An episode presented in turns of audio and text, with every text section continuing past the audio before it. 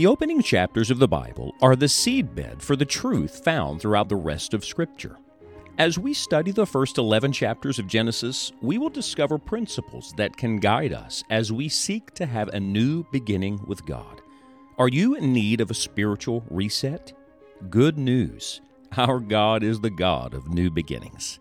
Let's join Scott Pauley now.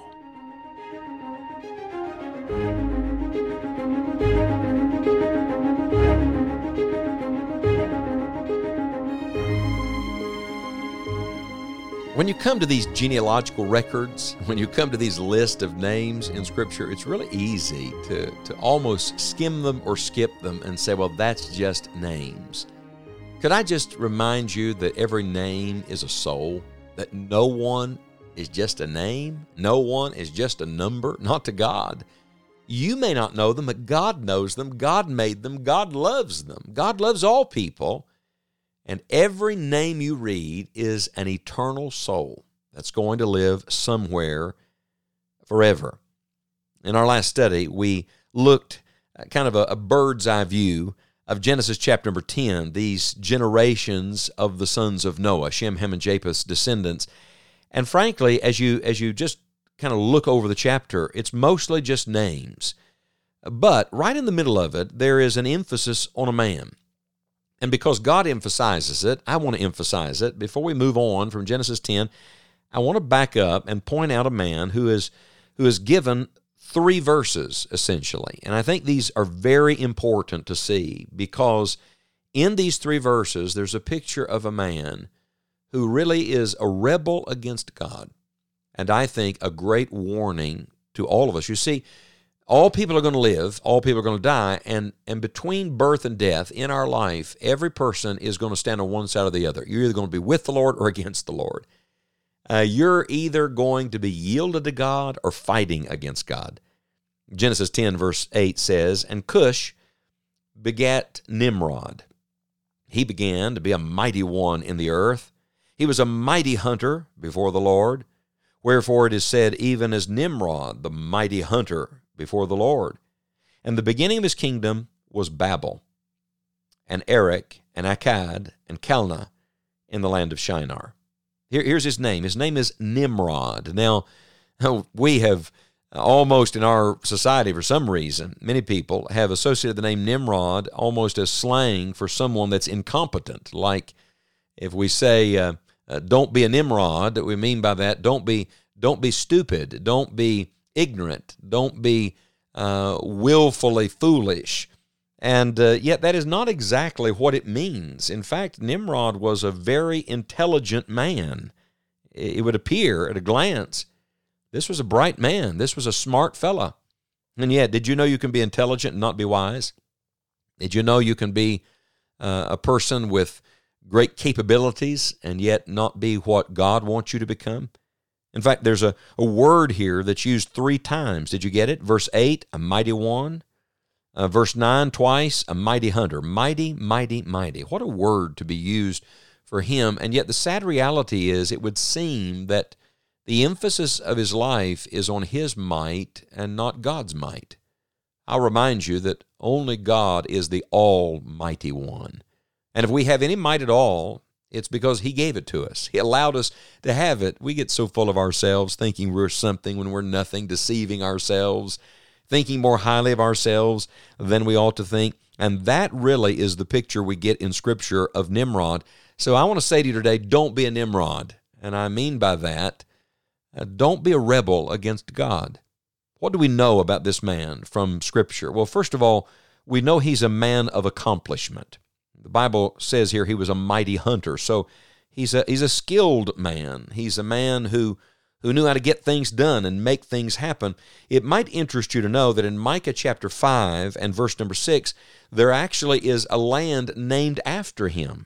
Micah 5 verse uh, 6 says, And they shall waste the land of Assyria with a sword, and the land of Nimrod in the entrances thereof. So uh, this this region known as Assyria has in it now a land uh, that continues all these centuries later to bear this man's name. This is a man of accomplishment. He's remembered for something. He's known for something. Then he's not only a man of accomplishment, he is a man who is famous. Uh, because the Bible doesn't just tell us that he's mighty, it says he's a mighty one in the earth. The idea here of this phrase means people knew him, they knew his name. Uh, maybe that's why so much emphasis is given to him here. Uh, people recognized the name of this man Nimrod. Oh yes, we know Nimrod. What a mighty hunter! What a what a great man!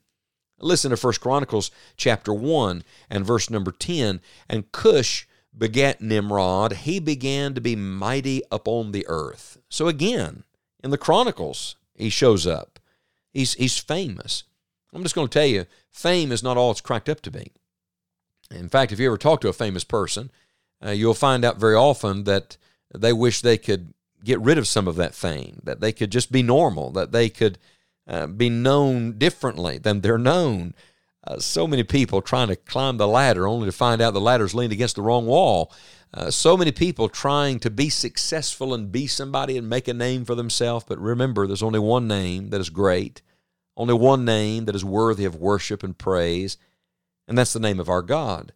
Be careful what you wish for. Be careful what you live and work for. Be careful what you give your energies to. Nimrod was a man of accomplishment. He was a man who was famous, but I think this is the sad truth behind his name that this man was a man who was a rebel, a man of rebellion. Did you know that's actually what the name Nimrod means? His name means rebel. When we say don't be a Nimrod, we mean by that don't be a rebel against God.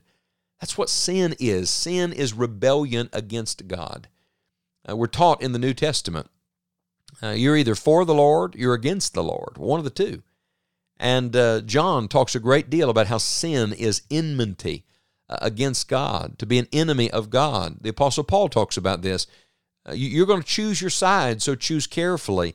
I'm just going to tell you, you can't fight against God and win, but Nimrod was known as a rebel. In fact, we know that because this phrase, before the Lord, did you hear it? He was a mighty hunter before the Lord. Twice it uses that expression. Uh, that sounds nice, doesn't it? Mighty hunter before the Lord. Oh, well, God must have really recognized how what a great hunter he was. No, that's not what it means at all. Before the Lord literally means in the face of. He was a mighty hunter in the face of the Lord. Uh, the idea of defiant against the Lord. Here's a man who was going to make his own way, be his own man, do his own thing. Uh, almost like shaking his fist in the face of a holy God. A man living in his own strength and for his own glory. And friend, I want you to know that's exact opposite of what God wants for every one of us. God didn't want you in your strength, He wants you in His strength. And God didn't want you living for your credit, He wants you living for His glory, to the praise of His glory. Don't be a Nimrod. Uh, don't live your life to, to just accomplish something or to be something. Don't live your life that way, uh, to please men or to please yourself. Live your life every day uh, in God's sight, before the Lord, but not not shaking your fist in his face. Before the Lord, Lord, I want to be everything you created me to be. I want to become everything you saved me for, and I want you to get all the glory for it. Don't let it be that your name gets associated with base things, negative things, low things. Let it be that your name lifts people's thoughts heavenward, high to your holy God let it be that your name exalts his name. Don't be a Nimrod. And friend, that's something you must choose for yourself. That's not a family matter, that's a heart matter. You must choose today how you will be known and if God will be known in your life. No matter where you are or what you've done, you can have a new beginning with the Lord. A great way to experience this new beginning is to have a fresh start in your devotional life. We encourage you to get into God's Word. On our website, enjoyingthejourney.org, you will find a wide variety of devotional plans from which to choose. We hope they're a blessing to you. Thank you for joining us today, and may God help you to enjoy the journey. Thank you.